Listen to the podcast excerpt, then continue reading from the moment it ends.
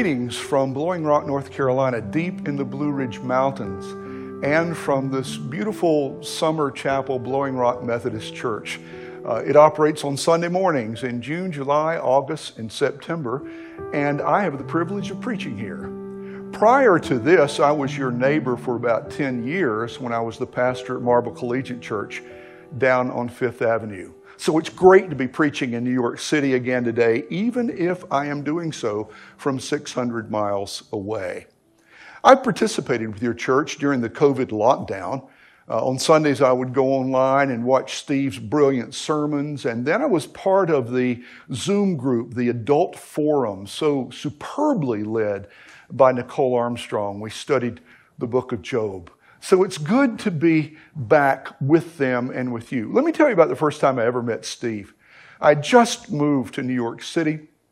I was told by somebody you are now the pastor of a New York City Avenue church, so you need to dress like it.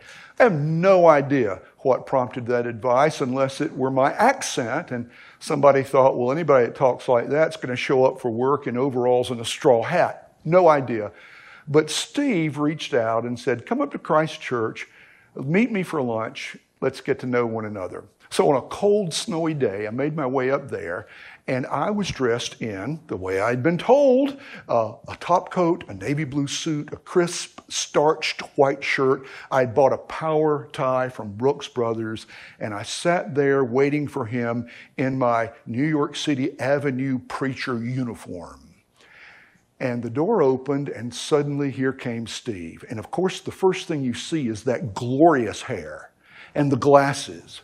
And then I noticed he was wearing a sweater, blue jeans, and a leather jacket. And I thought, I'm going to like this guy. And I did, and I still do. So it's great to be in this church, so capably served by Steve and Nicole and all your staff. And and uh, to be with all of you who worship there. Let's take a look at two storm stories from the Bible one from Hebrew Scripture, one from the Gospels. Stories separated by centuries, but the content is very much alike. The first is a story of Elijah on Mount Horeb. You know how the story goes. He was running from Queen Jezebel. Uh, he had been involved in an encounter with 400 priests of Baal, and he had won that uh, encounter handily, as you recall. He wasn't afraid of 400 priests of Baal with their swords and their followers and their fans.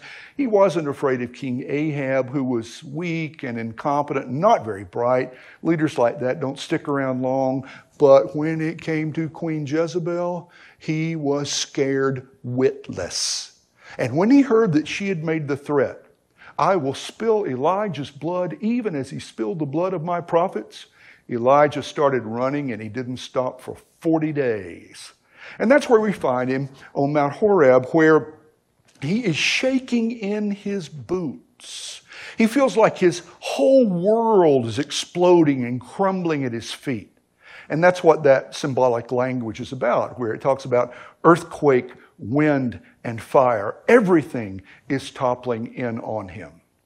Fast forward a few centuries, and we find the disciples uh, crossing the Sea of Galilee at night to link back up with Jesus. This comes at the end of a very long day where they have been dealing with the needs of 5,000 men plus women and children. So, how many is that? 10, 12,000 people? Who knows? We just know that they were tired after meeting the needs. People came sick. They came bringing their injured or ill loved ones. They came with those who were demon possessed. They came hungry. And at one point, Jesus said, uh, You're going to have to serve the tables. If you've ever been in the service industry and worked in a restaurant, imagine the night when you've got 12 people waiting tables and 10 or 12,000 show up for dinner. Well, the disciples are worn out as they are crossing the Sea of Galilee when suddenly, unexpectedly, a violent storm arose and began to toss their boat from one wave to the next. They were sure they were going to drown. You've been there. You know what it feels like when you think your mountain is going to blow up or your ship is going to go under. You know how it feels to be caught in a storm. And during this winter, spring and summer of our discontent. Who has not felt that way? with coronavirus pandemic on one hand, the DC craziness on the other, which is only going to get crazier as November approaches. David Brooks uh, wrote in the New York Times and uh, referred to a study that was done that said currently 71% of Americans, blue, red, purple, everybody, 71% of Americans are angry about what's going on in our country. That means that they get up in the morning and read the paper or come in in the afternoon and turn on the news and they feel like my mountain is blowing up, my boat is going under.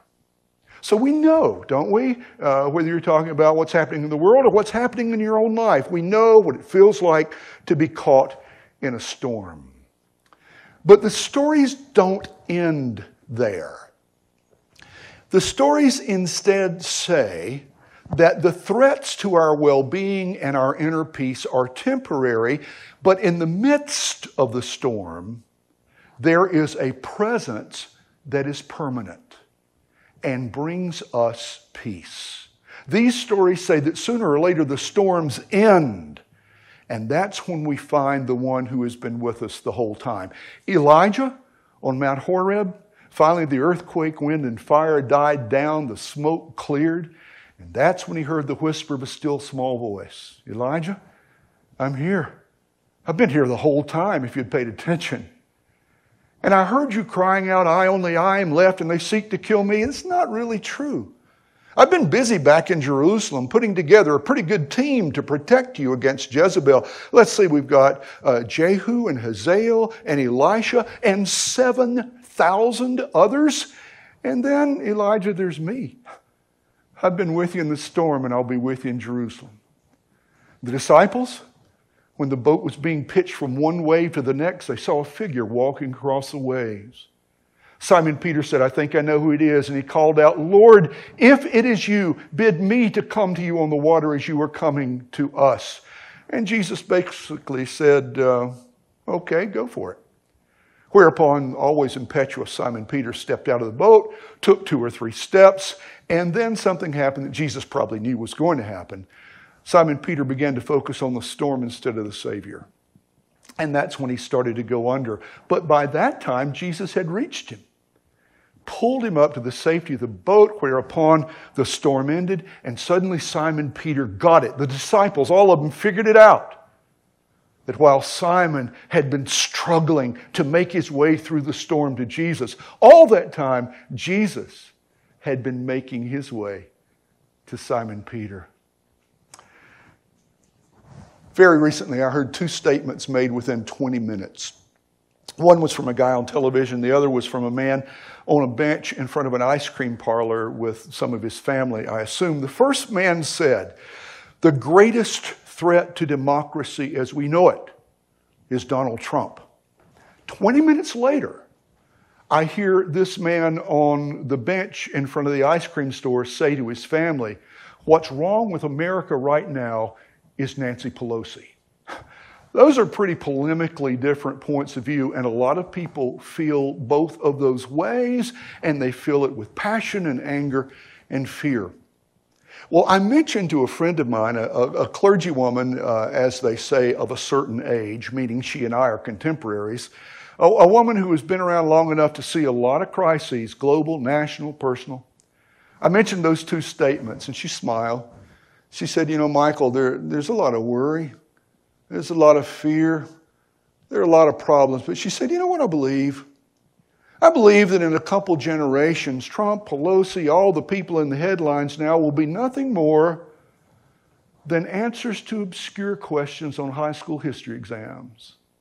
But the world will still be kneeling before the one of whom it is said he is the same yesterday, today, and forever. Now, she was not minimizing what we are going through. Uh, she was not dismissing the fears, stress, or strains that any of you, that anyone may be feeling. She was simply saying storms come.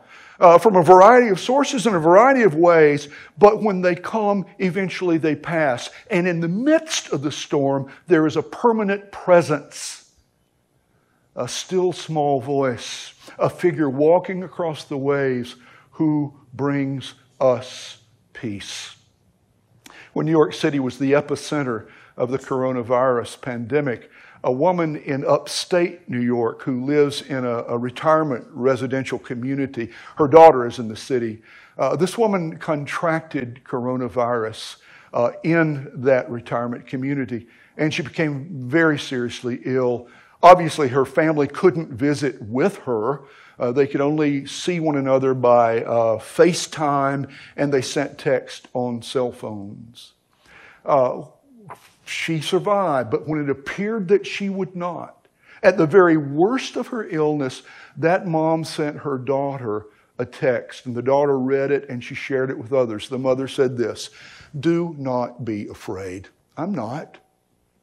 God has been with me every day of my life. And I can feel God's presence right here, right now, as I'm struggling with this illness. And even should I die, you will know that I have gone to be with the one who always came to be with me. Doesn't it remind you of the words of the United Creed? In life, in death, in life beyond death, God is with us. We are not alone. There's the faith of Elijah and of the disciples in the boat on the Sea of Galilee and of my friend, the clergywoman, and of that aging lady in the residential community in upstate New York, and of all the saints of all the centuries. Storms come. But when they do, when the earthquake, wind, and fire is exploding around you, if you listen, you'll hear the whisper of a still small voice. And if you look, you'll see a figure walking to you across the waves. And the voice will say, Don't be afraid. You're my child. I love you. I'm here with you. I'm here for you. And whatever you face, you will never face it alone.